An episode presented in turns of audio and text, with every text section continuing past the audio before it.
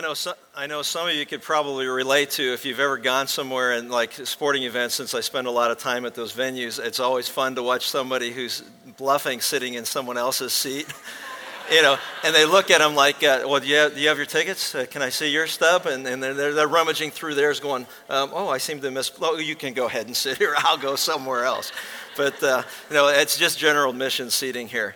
Hey, uh, be, before, before I get started, I want, to, um, I want to take a moment just to commend you for your graciousness last week in a very difficult situation. And I want to encourage all of you to continue to do so.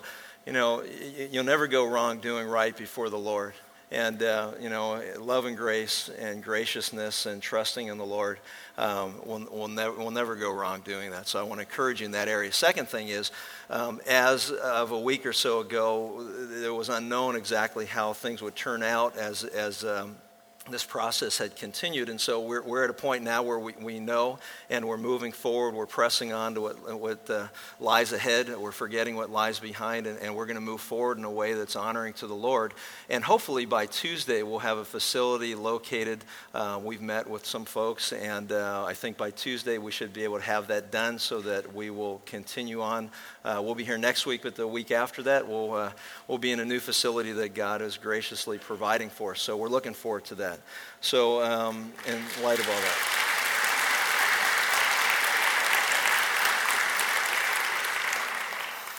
Now let's get to the good stuff.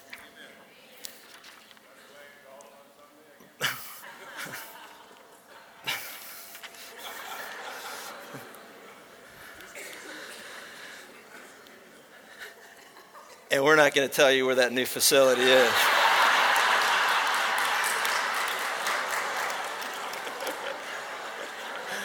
for you, we got a special place lined up. but I thought you said make a right at this street.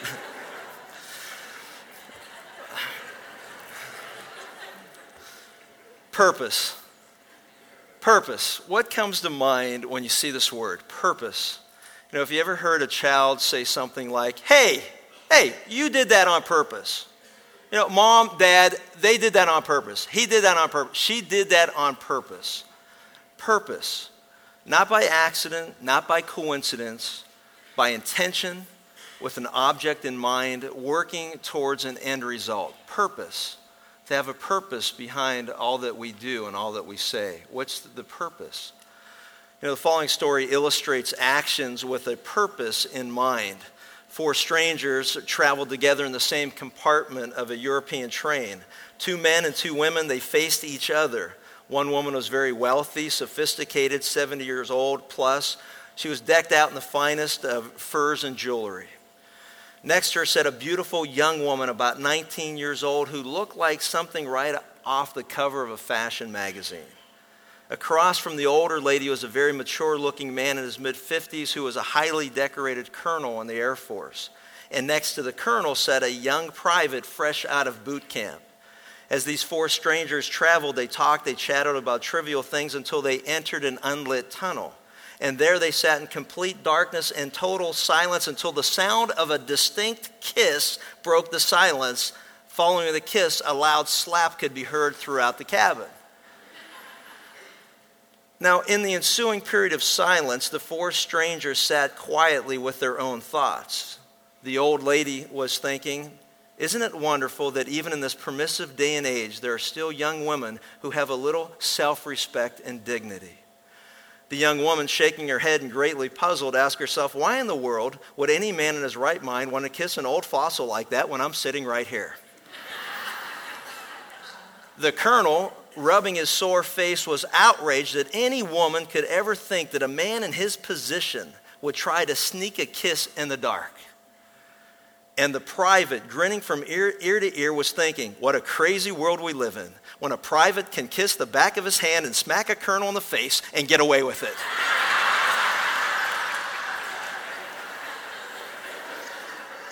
now, there's a guy with a purpose. Now, granted, that was a negative purpose, but a purpose nonetheless. A purpose. You know, on a more positive note, God is a God of purpose. You know, and all that he says and does are in accordance with his purpose. You know, Lamentations 2:17 says, "The Lord has done what he proposed. He has accomplished his word which he has commanded from days of old." Time after time, we see in the New Testament events that fulfilled God's promises or his purpose. These things happened so that the scriptures would be fulfilled. We're told that Jesus died and he, and he died on the cross and he rose again according to the scriptures that they would be fulfilled as God had promised, as God had purposed.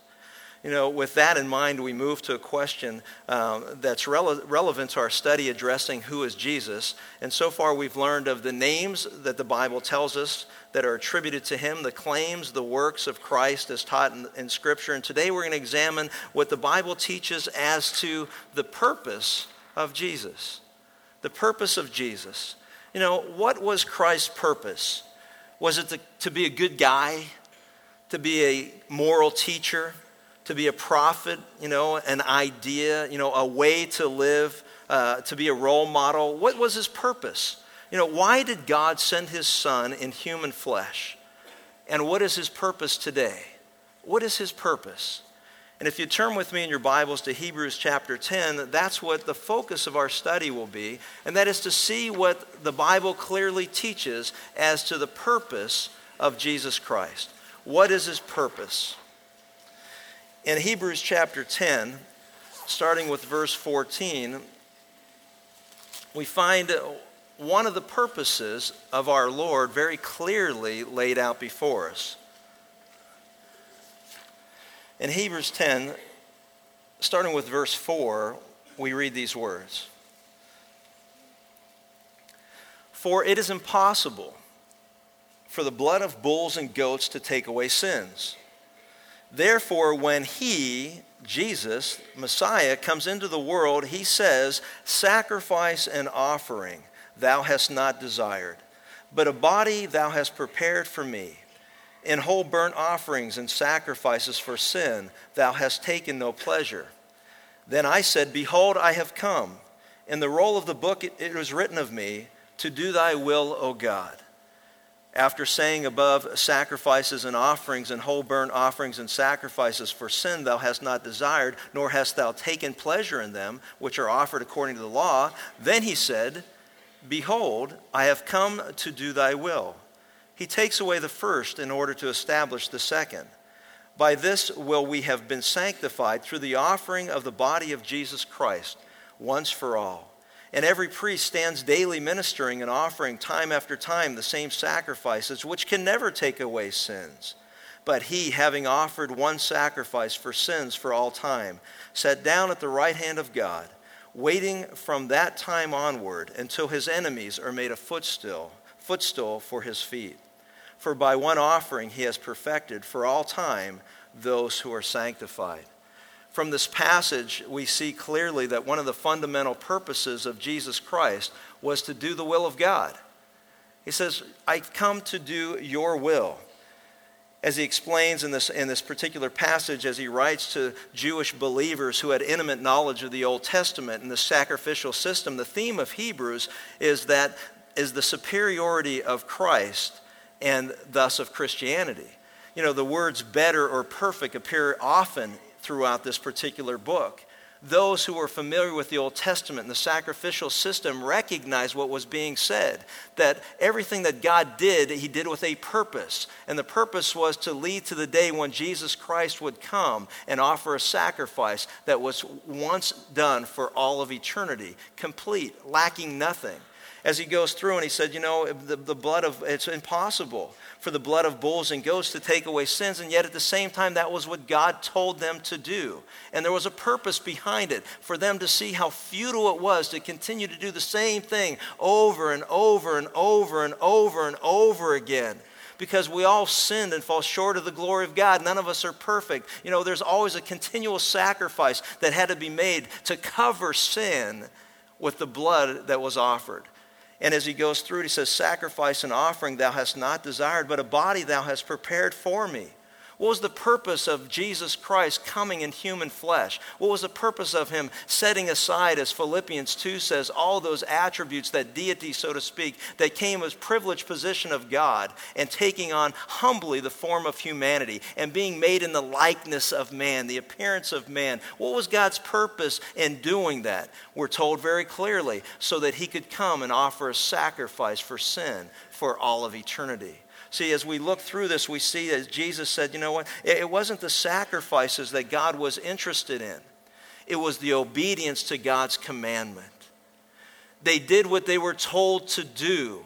The sacrifices did not take away their sin. It covered sin, but it pointed to the cross where Jesus' sacrifice would take away sin for all of eternity you know, as Jesus said, he said, you know what, even as Moses lifted up a snake in the wilderness, so the Son of Man would be lifted up. That all who would believe on the Word of God, all that would believe that God said is true and accurate, that if you trust in Jesus Christ, his death, his sacrifice on the cross, your sins will be forgiven. And as we look at this, we see that sacrifices and offerings and whole burnt offerings and sacrifice thou hast not desired. Have, you've not taken any pleasure in those things. Behold, I have come to do your will. You know, turn with me to Psalm 51 as David recognized and understood that, you know what, God's not interested in the external appearances. God's not hung up on what he sees externally. You know, if you remember, even as there was a succession that was made and David was part of that, you know, God said that, hey, I'm not like a man. I don't look at the outward appearance. I don't get hung up on what we see from the external. God says, I'm not like, you know, I'm not like man who considers the outward appearance, but what? But I look at the heart. He says, I look at the heart and I know what I see. In Psalm 51, verse 16, David writes, For thou dost delight, does not delight in sacrifice, otherwise I would give it. Thou art not pleased with burnt offering. You know, I'd do that. If this would make up for my sin of adultery and murder, I would do that. I would do anything that you ask me to do, but you're not pleased with any of that. The sacrifices of God are a broken spirit, a broken and a contrite heart, O God, thou will not despise for years in my own life, I always try to make some kind of a deal or work a deal or cut a deal with God. You know, it's like, God, I'm doing these things. I know that they're wrong. I'm not really sure, but I got this funny feeling that they are. And you know what? Let me make, let me make it up to you. Let me do something for you never broken of my sin, never repentant of what I was doing, never acknowledged what I was doing was wrong. It was always some kind of a deal. God, you let me do this, and I'll do this for you. Some kind of exchange or bargain that was taking place. And God said, I'm not, I, I don't want any of that. A broken heart. One who sees sin as I see sin and tell you that it's sinful a broken heart, a heart that realizes that it's our sin that sent Jesus Christ to the cross, a broken heart that realizes that, you know what, I have sinned and fall short of God's glory. God, forgive me. A repentant heart that said, you know what, I'm going to turn from those actions and I'm going to turn to you and I'm going to throw myself at the foot of the cross and upon your mercy, forgive me, for I am a sinner. You know, I've mentioned to you last week, there wasn't anyone who ever came to Jesus that Jesus turned down. They came to him with a broken and contrite heart. Back to Hebrews, what we see happening here is Jesus' purpose was to do God's will. And because of this, he's the great example for all God's people to follow. Though none of us will ever be able to, to do the will of God perfectly and completely as Jesus did, he's still the role model that we're to follow. His will was to do the will of God. What's your purpose in life? Why do you do what you do? Why do you want to do the things you want to do? What are your plans for the future? And how does that fall into what we see here? Here we learn from Jesus' example that our will should be the same as His, and that is to do the will of God. To do the will of God, but often God's will is difficult to know we struggle with these questions. Granted, some of these things are no brainers, you know, don't lie, don't cheat, don't steal, don't covet, don't fornicate, don't adulterate. You know, all of those things are very clear. Speak the truth in love, work hard, earn so that you can share with those who are in need, be kind, be tender, be forgiving, be, be, be all these things that God wants us to be. Those things are very clear, the will of God. Daniel in chapter 1 says that he proposed in his heart, he had a purpose in his heart, which was not to eat the king's food and defile himself because he would be obedient to what he knew the dietary restrictions were of the Old Testament. So he proposed in his heart that I'm not going to defile myself before God. Psalm 119 says, I've hidden my, God, I've hidden your word in my heart so that I don't sin against you. I got to know your word so I know what is right and what is wrong. So I know your will as it's revealed clearly in the word of God. And I've hidden those things. I meditate on those things day and night, being careful to do according to all that is written in them, according to Joshua 1. So then I will be successful and then I'll be prosperous before God. I've got to know God's will, and I know it through His Word. But what about in all these other areas of life? situations such as job opportunities or geographic moves from one place to the other or educational choices of one school or the other, or your dating life as far as should I date this person or that person. Now that we're dating, should we get married or shouldn't we get married? Now that we're married, should we have children or not have children? How many should we have? You know, what should we do? All of these things. Ministry options and opportunities, business expansion and retraction. How do I know whether we should expand our business? How would I know whether we should cap it off? How should we know if maybe we should step back and regroup you know, and, and, and, and reorganize? How can I be certain, God, that the decisions that we're making are in your will? And God's counsel to me, and I share with you, is very simple. He says, Come to me and ask. Go to God and ask. If any man lacks wisdom, and it's not because the if might be so, it's if and it is so. If any man lacks wisdom, let him go to God and seek wisdom. God, what is it? That you want to teach me? Where is it that you want me to go? What's going on? What should we do? To seek his wisdom, to trust in the Lord with all of our heart, not lean on our own understanding. In all our ways, acknowledge him, and he'll set our path straight. As he told Joshua, if you're careful to do according to all that is written in my word, you'll be prosperous and you will be successful. You know, we, we, we pray, we study the word of God, we solicit counsel from godly friends.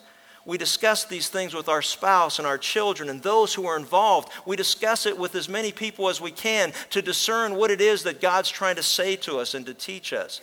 And then once we've come to some conclusion based on all of those things, then we step out in faith. Hebrews 11 says we walk by faith and not by sight we step out in faith. And any of you who've ever seen the movie Indiana Jones, the very first one, Raiders of the Lost Ark? I think I was, you know, I don't know how old that movie is, but there was one part of the movie that just, I've never forgotten. It's a word picture that illustrates this truth. And if some of you have seen it, what happens is Indiana Jones, this, the, the central character in the film, he comes to a place where he's at the end of a cliff, at this cliff, and there's a great chasm in front of him. And on the other side is his only route of escape. And yet the chasm is, you know, hundreds of yards long, and there's no way he can jump it. He can't leap it. He can't get to the other side. And then he's told to step out, to take a step. He's been led to this point of escape. He's been led to this point for direction. He says, Take a step. And he's like, Man, take a step.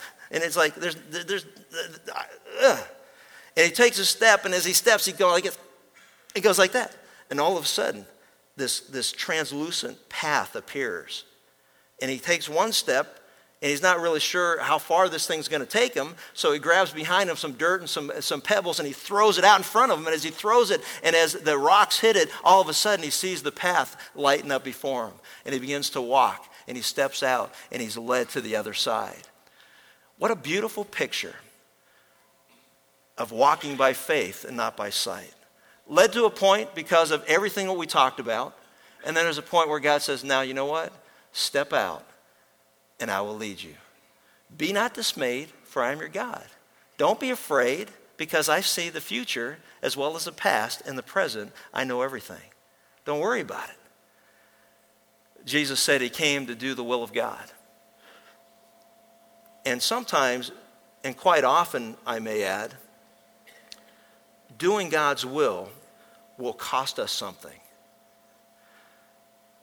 You know, doing God's will will cost us something. All you got to do is read 2 Corinthians chapter 11, the life of the Apostle Paul. You know, he was in trouble all the time for doing the right thing. We live in a culture that says, oh, if something, quote, bad happens to me, I must not be doing the right thing. Well, you got to ask the question what's good and what's bad? If it's because it's uncomfortable, then it's bad, then you know what? Then you better get back into the Word of God. You better get back down on your knees. You better be seeking God's direction. You better be getting counsel from godly friends because you know what? The disciples were in the middle of the storm because Jesus told them to get in the boat and go out on the lake so that he could reveal his presence and his power in the midst of that circumstance. You know, we, in fact, turn with me to, to Matthew chapter 10 as it relates to doing the will of God. Matthew chapter 10.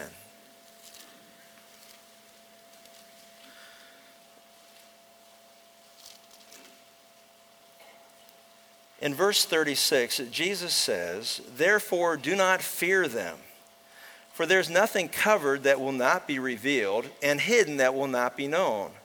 What I tell you in the darkness, speak in the light and what you hear whispered in your ear, proclaim upon the housetops. And what he's saying to them is, hey, hey, listen, uh, you know what? You're following Matthew 10, uh, verse 26. Is that where you're at? Is that what I told you? You are listening. That was just a test. But then verse 26 says, Don't fear them. And what he's talking about, he, there, there was a group of people that are saying, Hey, you know what? This person you're following is the devil himself. He's the devil himself. You know, and there was a certain fear that went along with wait a minute, you know, the religious leaders, they certainly know who the devil is, and they're telling us that we're following the devil. And there was a fear that was in their heart saying, man, don't, you know, are you sure you're following the right person? Are you sure that Jesus Christ really is the Messiah? And he says, hey, therefore don't fear them. For there's nothing covered that will not be revealed, and hidden that will not be known. When I, what I tell you in the darkness, speak in the light, and what you hear whispered in your ear, proclaim upon the housetops. And do not fear those who kill the body, but are unable to kill the soul, but rather fear him, God, who is able to destroy both soul and body in hell. Are not two sparrows sold for a cent, and yet not one of them will fall to the ground apart from your Father? But the very hairs of your head are all numbered. Therefore, do not fear, you are of more value than many sparrows. Everyone, therefore, who shall confess me before men, I will confess him before my Father who is in heaven. But whoever shall deny me before men, I will also deny him before my Father who is in heaven. Do not think that I came to bring peace on the earth. I did not come to bring peace, but a sword. For I came to set a man against his father, and a daughter against her mother, and a daughter in law against her mother in law and a man's enemies will be the members of this household. He who loves father or mother more than me is not worthy of me. And he who loves son or daughter more, more than me is not worthy of me. And he who does not take up his cross and follow after me is not worthy of me. He who has found his life shall lose it. He who has lost his life for my sake shall find it. You know, this is a perfect example of how, as we read through Scripture, you know, we can say, but wait a minute, this contradicts everything else that I know. That, you know, as far as it's possible, be at peace with all men. You know, reconcile to all men, forgive all, be in harmony with all men. But the context that he's saying is to go into the world and tell everyone that Jesus Christ is the Savior of the world you know and I know, as we've come to that knowledge and have repented of our sin and trusted in Christ as our Savior, been born again by the will of God from above, have become children of God, to those who believe in His name, that you know and I know the truth of what Jesus is saying. That in order for us to continue to promote Him before mankind, there's a price that we will pay. Households have been divided because of one's faith in Jesus Christ as Savior. Jesus is saying in context listen, I didn't come so that everybody will get along. I came to separate the goats from the sheep. I came to separate the wheat from the tare. I came to gather those who are mine to me, and those who are not will be separated for all of eternity. And we know and you know that even in our own households, that truth is apparent. Jesus said that, you know what, shout it from the rooftops, make known publicly the things that you have heard me teach and say. Go out into all the world, make disciples of all nations, baptizing them in the name of the Father and the Son and the Holy Spirit, teaching them to observe all that I have commanded you. And don't be afraid, for I am with you always, even to the end of the age. Pick up your cross daily, denying yourself and following Jesus. You will not find anywhere in Scripture that teaches easy beliefism. You will not find anywhere in Scripture that teaches Christianity by convenience. You will not taught it anywhere in Scripture. And what, by, and what the Lord clearly teaches is that there is a cost to follow Jesus Christ in obedience. And quite often, the cost is our very lives. Not just our will, not just our desire, not just our hopes, not just our plans, but sometimes even our very physical life in order to be obedient to our calling. What is your purpose? Jesus' purpose was to do the will of God. And since we're to be like Jesus, that should be our purpose as well. We must also cry out as Jesus cried out in the garden you know, if there's any other way, boy, I wish there was. But Father, not my will be done, but yours. Purpose. Jesus also had a purpose, and that was to save lost sinners. Turn with me to Luke chapter 19. Luke 19.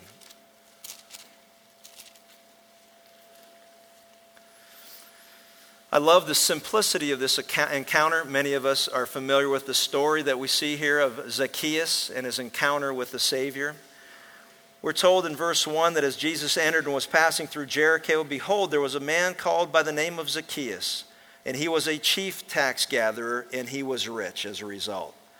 And he was trying to see who Jesus was and unable to because of the crowd, for he was small in stature. He ran on ahead, climbed up into a sycamore tree in order to see him, for he was about to pass through that way. When Jesus came to that place, he looked up and said to him, Zacchaeus, hurry and come down, for today I must stay at your house. And he hurried and came down and received him gladly. A sinner sought out by the Savior as the sinner was seeking him. That is the story of redemption over and over and over again. A sinner sought out by the Savior as the sinner was seeking him. The story of humility, of a man who was very wealthy and had a high standing in his community. The reason he was rich is because he was a crook. He was a chief tax gatherer, and basically the way it worked was under Roman law, anyone who was a tax gatherer had to take a certain amount of money in. That was their quota. Anything that they got above that and they could get, they could keep themselves. That's the danger of anybody who works in any kind of commission program that doesn't have a cap. Being in the construction industry, I see it all the time. We have people who come to be interviewed for jobs saying, I had to quit my last place of employment because we had to make so much on every call that we made. And on top of that, there was no ceiling. So if we could sell something for 12000 that market value was 3000 and we could take advantage of somebody, hey, I pocketed another $6,000. I couldn't live with myself anymore. But that was Zacchaeus. He could keep anything and everything above the amount that he had to turn in for his district that he was responsible for. The man was a crook. He fell short of the glory of God. He was a sinful man who was looking for a Savior. And he found him in Jesus. He humbled himself. Can you imagine a man of this stature and dignity climbing up in a tree and everybody making fun of him? A little guy, that wee little guy, wee little guy was he. Train up a child in the way he should go. When he's old, he won't depart from it. So, as we taught our children those songs, sometimes they just kind of come right back out. But the bottom line is that here was a guy who was running down the street looking for Jesus, couldn't see him because he was small height wise, and he climbed up into a tree. Jesus saw him and said, Zacchaeus, come on down. The Bible says he received him gladly, but receiving him gladly is only a result of what had already happened in the man's heart, because notice what he said. And when they saw it, the people, they all began to grumble, saying, He has gone to be the guest of a man who is a sinner. You know, biggest accusation against Jesus was he hung out with sinful people. I mean, he said, Hey, I, I came to call sinners to repentance. That was my purpose. So why wouldn't I be hanging around sinners to call them to repentance when that was my purpose? It's beautiful. Zacchaeus stopped and said to the Lord, Behold, as they were walking together, he said, Half of my possessions I will give to the poor, and if I have, and since I have defrauded people, I will give back to them four times as much. And I want you to notice a very important thing. Jesus said to him, Today salvation has come to this house because he too is a son of Abraham. Now, was he saved because he said he would return the money that he'd stolen? Or as they were walking and as he received Jesus and he repented from his sin, he was convicted about sin and he wanted to make restitution, which is always fruit or evidence of a person who is truly born again. I've got to make that right. And Lord, since I've cheated these people, not only will I give back what I took, but I'll also pay, I'll also pay punitive damages. And Jesus, with the joy of the Savior, today, salvation has come to this man's household. For the Son of Man has come to seek and to save that which was lost. That was his purpose. To seek and to save that which was lost was lost in a moment of time. We'll look at that in a moment. But in, in, at this particular point, turn again to 1 Timothy as a reminder of the study that we just completed not long ago. In 1 Timothy chapter 1, verse 15, the purpose of Jesus Christ. The purpose. 1 Timothy chapter 1 verse 15. It is a trustworthy statement you can bank on this for all of eternity. What God says is true. It is a trustworthy statement deserving full acceptance, not partial, not bits of it, but all of it. That Christ Jesus came into the world to save sinners, among whom I am foremost of all. The purpose is Christ Jesus came into the world to save sinners of whom I am foremost of all. That was what Paul told Timothy. It's true of him, it's true of me, it's true of you. We are all sinners who fall short of the grace of God. But Jesus came to save us. Us, foremost of sinners. It's a trustworthy statement. His purpose was to seek and to save that which was lost. His purpose was to call sinners to repentance. The question today is this Have you answered his call? And if, like Jesus, our purpose should be to follow God and his will, God's will for you and I who have come to be called from darkness to light, is to proclaim the excellencies of him who has done so. Jesus came to seek and to save that which was lost, and we also should be looking for every opportunity to lead every man, woman, and child to repentance and faith in the Savior. Is that your purpose? You know, we often sit around as human beings go, you know, what's my purpose in being here? Well, if you've come to know Christ, God's purpose for you and me is to share his plan of redemption with a lost world. Are you fulfilling that purpose? See, and then we get real personal and it gets really uncomfortable because, you know, say, oh, that, that's my purpose. And then we ask the question, who was the last person that you ever shared the gospel with? When did that happen? Who was it? Where were you? What were the circumstances? When was the last time that you shared the gospel with a lost person? If that's our purpose, you'd think we'd be doing it. But it's never too late to start.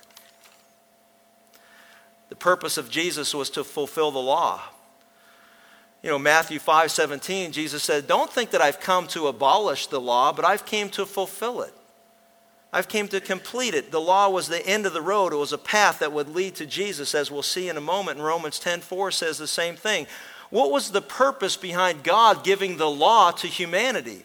The purpose was so that we all would recognize that we are as guilty as God says that we are. The purpose was to help us to see that we can't keep God's laws. The purpose was to help us to see that even on our best day, we still fall short of the glory of God. We don't always love God with our whole mind, heart, soul, and strength. We don't always do the things that God commands, even in His Ten Commandments, yet alone in the other 630 that they were able to chronicle throughout the, the, the Scriptures. 640 commandments. We can't keep one every day. And the whole purpose of the law to help us to see what God already knows we're guilty as charged by God. The purpose of the law is to help us realize how hopeless we all are. I was talking to a neighbor just the other day, talk about sharing the gospel with somebody. I came running around the corner and, and, and, he was standing there and I looked over at him. We've had many conversations about 15 years older than me. And he looked at me and said, hey, did you run um, you know, that extra mile for me today? You know, that was his thing. Hey, run one for me. You know, and he got a drink in his hand and he's like, hey, run one, run one, run. I said, okay, fine, I'll run one for you. So come around the corner and I said, Those, no, you're killing me, man, having, you know, run all these miles for you. But, but I walked around the corner. I looked at him and said, you know what, let me ask you a question. If this evolution thing is supposed to be right, shouldn't it be getting easier for me every time I go out for a run than harder as I get older? and he goes, that's a good, that's a good point. And it led immediately from that to, you know what? The gospel. How? The transition was simple. Said, hey, you know what? Oh, he said, hey, I don't know if you noticed, he drives a truck for Te- uh, Texaco or whoever took them over and whatever, but he said, you know, I don't know if you noticed, but if you're ever up early in the morning, about 1.30, 2 o'clock, I'm sitting in my office and I'm meditating on good thoughts, my good thoughts for the day. And I go, wow, that's great. What's a good thought? Give me an example. Now, see, most people, they don't go there. And he's been getting away with this for years, you know, just telling people I'm thinking good thoughts. So I'm thinking, well, give me an example. What's a good thought for today? And he goes, well, I said, how do you know what a good thought is and a bad thought is? You know, if it's a good thought, bad thought. And he goes, well, I, you know, I have a, I have a, a church background years ago, and, you know, I, I think I know the difference between right or wrong. And he gave me the old Ten Commandment thing, and I went right back to him with I've always said. Hey, what are they?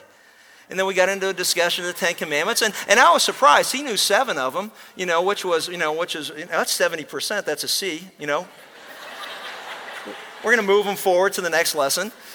And uh, so we, we got in this conversation, and, and, you know, we started talking about good things and bad things, and I started talking about it. I said, you know what, when you were in that church background that you were in, they were telling you to do all these good things. Were you able to do them all?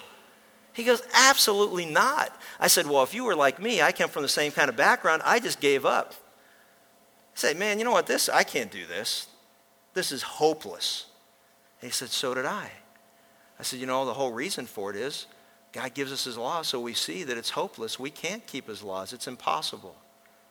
And then I shared the gospel with them very clearly that Jesus Christ came to die on the cross for our sins. He rose again from the dead, and everything hinges upon, you know, his claims to be a Messiah, his claims that he is God in human flesh, his claim to be able to forgive sin, and went through some of the things that we had just been studying and laid it all out with him clearly. And you know what he said? He goes, I like talking to you. No, no, this is about 40 minutes later, and he looked at me and said, But it looks like you're starting to get cold. You know, why don't you go ahead in?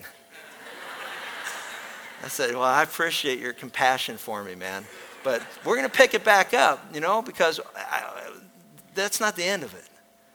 And it's awesome to see what God is doing to reach people. But the whole purpose of the law was to culminate everything that God said that He would do through the law to help people to understand that the law can never save. It was impossible to keep the, the law. It was impossible to, to do these things. And if it's impossible, then what can we do?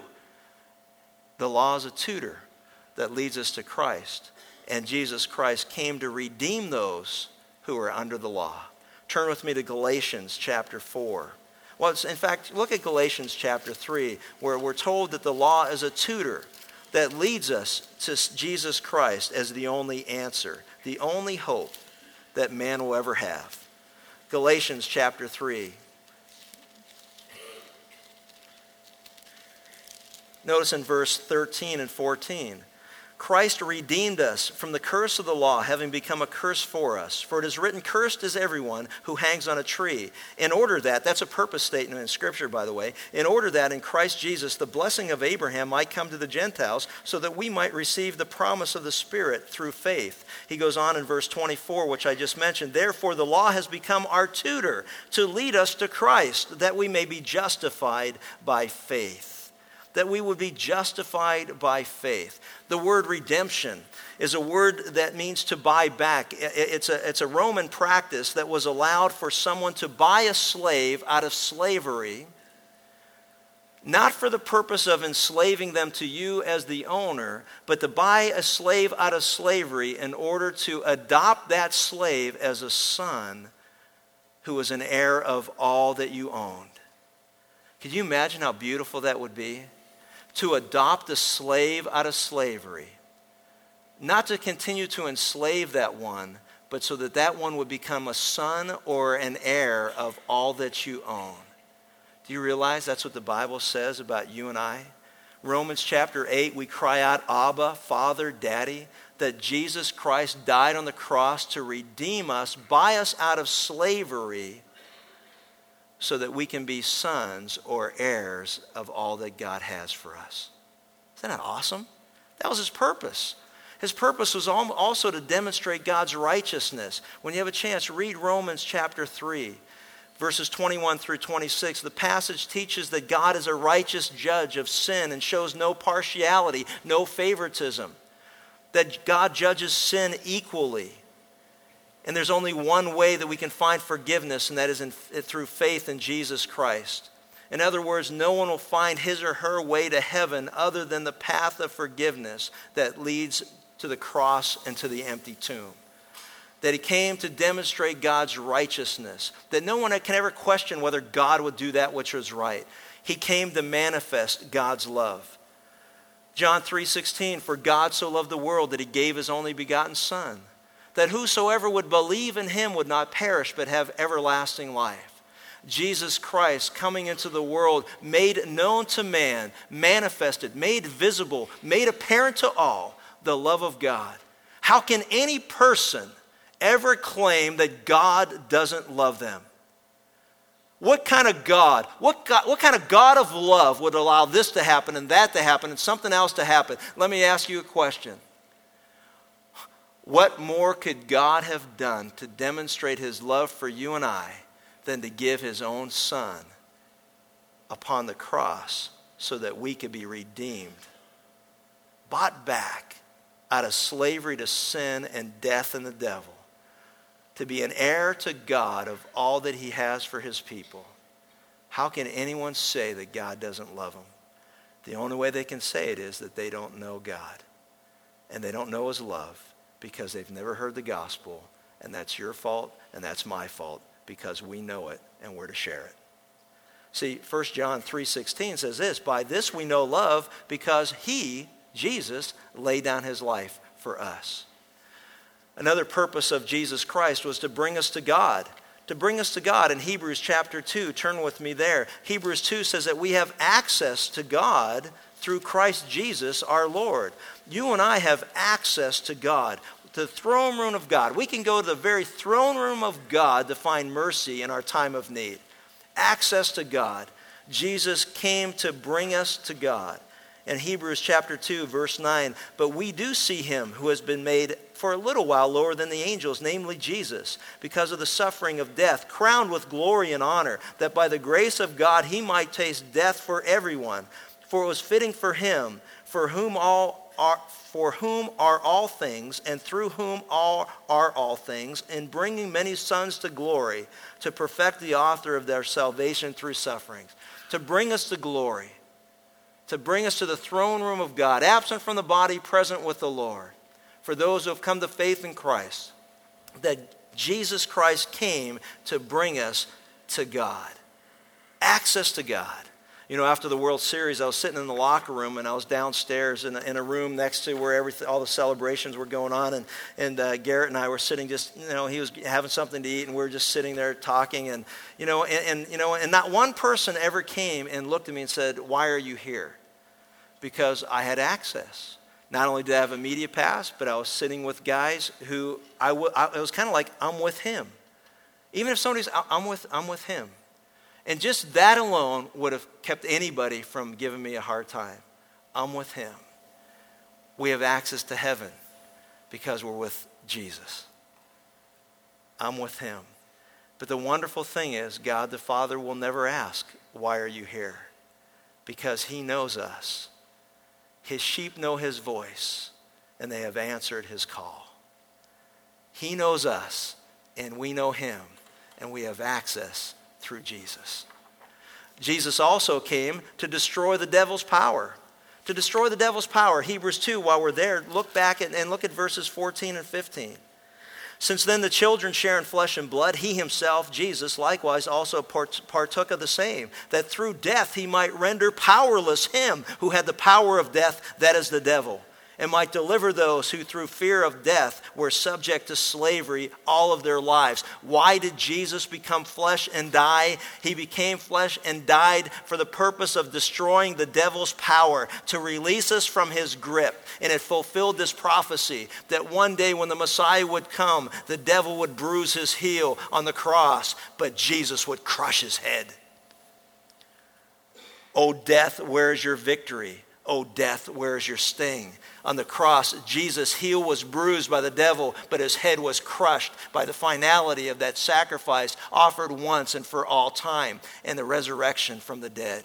When I was a kid growing up in Pennsylvania, we had a field down at the end of our street. It was a dead end street. If I knew we could, could have called it a cul de sac, we probably could have raised the prices of homes in the neighborhood 30% but it was a dead end street. And so at the end of the street, there was a field that was there, and we would go there and play ball and would do other things. And one time, uh, very vividly, I've never forgotten, we were playing, we were doing some things, a ball went in the weeds, went to go get it, and as I went into the weeds, a snake jumped out at me. After I almost wet my pants, I grabbed the biggest rocket I could find, and I just dropped it on its head. Ooh, word picture. Take it home. Have a nice lunch. But, but I share that for this purpose. That's what Jesus did to the devil on the cross. He tried, but he couldn't do it. The devil tried, but he couldn't stop him. The devil tried in every way, but he couldn't stop the purpose of God that Jesus would die on the cross for our sins. And when Jesus died and rose again, he crushed the head of the devil, the serpent of old, and he killed him and he made them useless for God's people. Folks, listen very carefully. If you've come to genuine faith in Christ, stop making excuses for your sin. If you've come to genuine faith in Christ, stop making excuses for your sin and disobedience to God because the devil has no grip over you or I, God's children. He came to destroy the devil's power and render him powerless to God's people. The only reason God's people sin is because we choose to. The reason everyone else in the world sins is because they're sinners who are enslaved to the devil and his power. They're of their father, the devil. That's what Jesus said. They have no power, they have no hope, they have no opportunity whatsoever to render the devil powerless other than going to the cross and trusting in Jesus Christ. Jesus' purpose was to be a merciful and faithful high priest. In Hebrews 2 17 and 18, therefore he had to be made like his brethren in all things, that he might become a merciful, faithful high priest in things pertaining to God and make propitiation for the sins of the people. For since he himself was tempted in that which he has suffered, he is able to come to the aid of those who are tempted, and in him there is no sin whatsoever. Jesus Christ is our faithful and merciful high priest. You and I can go to him with anything and everything that troubles us and tempts us, and we don't have to worry about the lie of the devil whispering to us that God won't understand this. You're so messed up that not even God will understand this. That is a lie from the pit of hell. God understands how messed up we all are. And He loves us anyway. And He says, Come to me. Come to me with all your burdens. Come to me, you who are heavy laden, and I will give you rest. He knows. He's been here, He's experienced it and yet he has not sinned. He's come to serve and to give his life a ransom for many. He's come to serve and to give his life a ransom to many.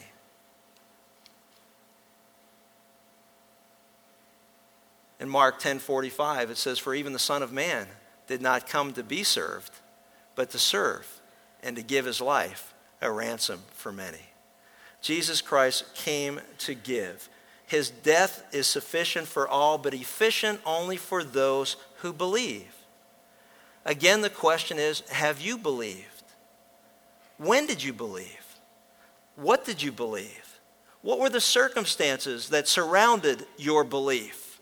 Remember, Jesus said to Martha, Do you believe that I am the resurrection and the life? Do you believe that even though you die, you will surely live? Do you believe? And she said, I have believed that you are the Christ, the Son of God, he who comes in the flesh.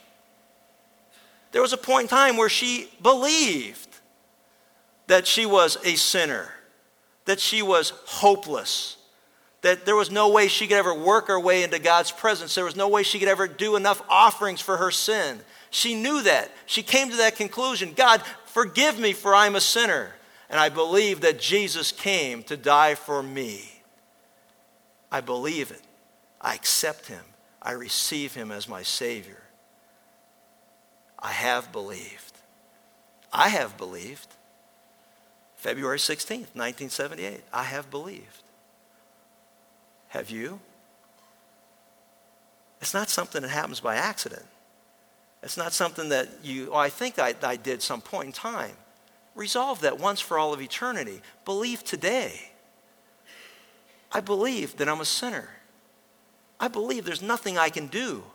I believe that God loved me and did it all, that Jesus came and died for me. I believe that He rose again from the dead and that He proved that He can forgive my sins. I believe. Lord God, help me in my unbelief. And I receive him as my Savior here and now. A broken and contrite heart, God will never despise. God knows our heart. He's not hung up on the externals. He came to serve and to give his life a ransom of many. He came to reconcile us to God. In Romans 5, verses 9 through 11, we're told that he came to reconcile, which means simply to buy back that which was lost. When were you lost? When was I lost? Hey, you know what? We come into the world born lost, in case there's any question in your mind about some turning point in your life. We're all born into the world lost. The Bible says when Adam sinned, sin entered into the world, and with sin came death. Spiritual separation from God, physical death. Every memorial service I speak at, I ask the question, why do we die? And it's not because of the ailment, the ailment, or whatever the diagnosis is that we read about in the obituaries. We die because the soul that sins will surely die. That's why we die. When I read natural causes, I like to explain to people he died of natural causes. He was a sinner. Now, you and I laugh because we know what I'm talking about. But when you say that to a group of people who have no concept of what's going on, it's a beautiful way to be able to explain it. That's natural causes. To reconcile us, to make things right as they once were. When were things right? When God created Adam and Eve, and they were, you know, at that point in time having fellowship with God, in harmony with God, at peace with God, when did things go south? When they chose to sin before God, and when they sinned and disobeyed and rebelled against God, sin entered the world, and when sin entered the world, death came as a result. And every one of us are born in the world at enmity or at enemy of God. And the reason we sin is because we're sinners, and it becomes apparent that what God says is true. You know, think about it. Anyone with small children, I always like to use this illustration. Anybody with small children, you don't have to have a seminar or a lesson on teaching them to rebel against authority. You just don't. Here, eat, oh, eat your food. Whoa, no, and there it goes all over the place. We've seen it, lived through it, and have seen it all the time. We see it in restaurants all the time. Now, please eat your food. And they go, no, please eat your food. No. And you just want to go, can I share the gospel with you people? Because you know what's going on here? You know it wasn't like you know our children went to school and then came home with this new concept. Today the teacher taught us how to say no to our parents. They didn't have to do that.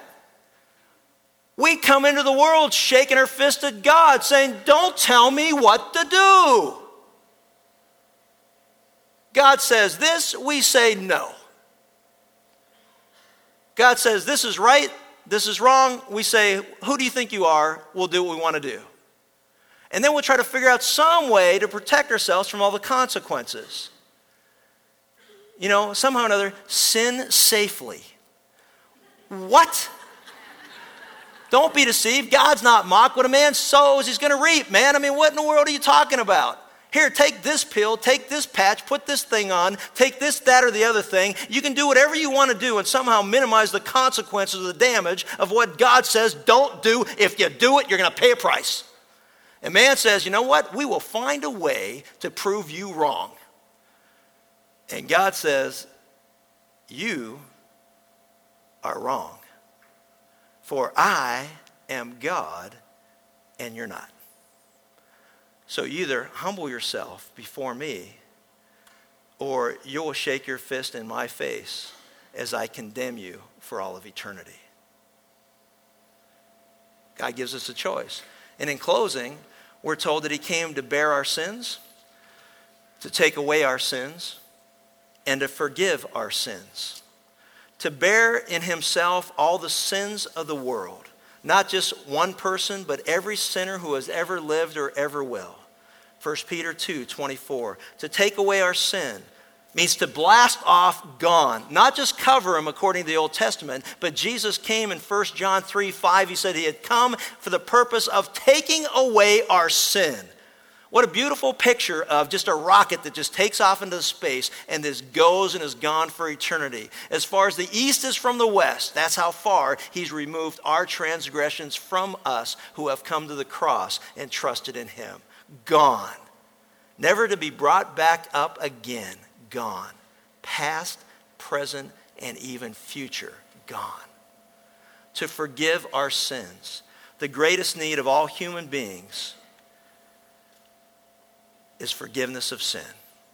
To repent, to respond with faith to the finished work of Christ, his death and resurrection, to receive Christ as Lord and Savior, to find forgiveness in God. There is no other way. Do you know him as your Savior? Now, those are some of the purposes of Christ coming. And in light of these truths, a question arises, and that's this What is your purpose? What have you learned? How is God speaking to you about what He wants you to apply in your life? Very personally, here's what I learned. You know what? It's not about my will, but God's. It's not about my comfort, but conformity to Christ. I learned that God created me for a purpose to know and to serve Him, to use the gifts He's given me for His purpose to do the work that He has prepared for me to do before the foundation of the world. I know that my purpose is to not get so caught up in this world because I'm just passing through. A stranger, an alien, a renter. I've learned that, you know, my purpose is to use this life as preparation for the next. I've learned that God wants to use me as a spokesperson to help that one lost person understand what God knows about them and they don't understand themselves at this point to share the gospel of God's redeeming love. I know that his purpose is for me to give him all of my heart, all of my soul, and all of my strength. And I know that God's purpose for me is to never confuse busyness for effectiveness for the cause of Christ. When the great exhibition of the works of industry of all nations was opened by Queen Victoria in 1851. It says people flocked to Hyde Park to behold what they called the marvels. The magic power back then was steam steam plows, steam organs, steam engines, steam cannons. And do you know what won the prize? It was a steam driven invention that had over 7,000 moving parts of all kinds pulleys, bells, whistles, gears, gears that messed with other gears that hummed in harmony, whirled in perfect synchronization. It was a sight to behold, and interestingly, it accomplished nothing. You know, when I heard and read that story, I had this thought in mind, and it sounds like a whole bunch of us as Christians, doesn't it? We got a whole bunch of stuff going on, but we are not accomplishing anything for the kingdom of God. What's your purpose? you know, to carry out our purpose. The alternative is to have a high powered machine that looks impressive and runs on steam, which is just another word for hot air. Don't be full of hot air, but be filled with the purpose of God that He may be glorified in what we do. Father, thank you for this opportunity to be together. We thank you for your word. We ask you, you bless it, and, and, and as you promise that it goes forth and it accomplishes your purposes that each one of us will be motivated to be a servant of yours. God, I pray for that one person that's not sure of their relationship with you, that today would be the day when they have believed that Jesus Christ came in the flesh to die on the cross for their sins, rose again, demonstrated his power over sin and death and the devil and his, his stranglehold or grip on them, that they would be freed, that they would be bought back from slavery to be an heir of all things of God, that they would cry out, Father, Abba, forgive me of my sins. God, we thank you that a broken heart you'll never despise, that one who comes to the cross will never be turned away. And we praise you in Christ's name. Amen. Next week, we'll, uh, the last uh, message in the series will be the promises of Christ, and we'll look forward to seeing you then.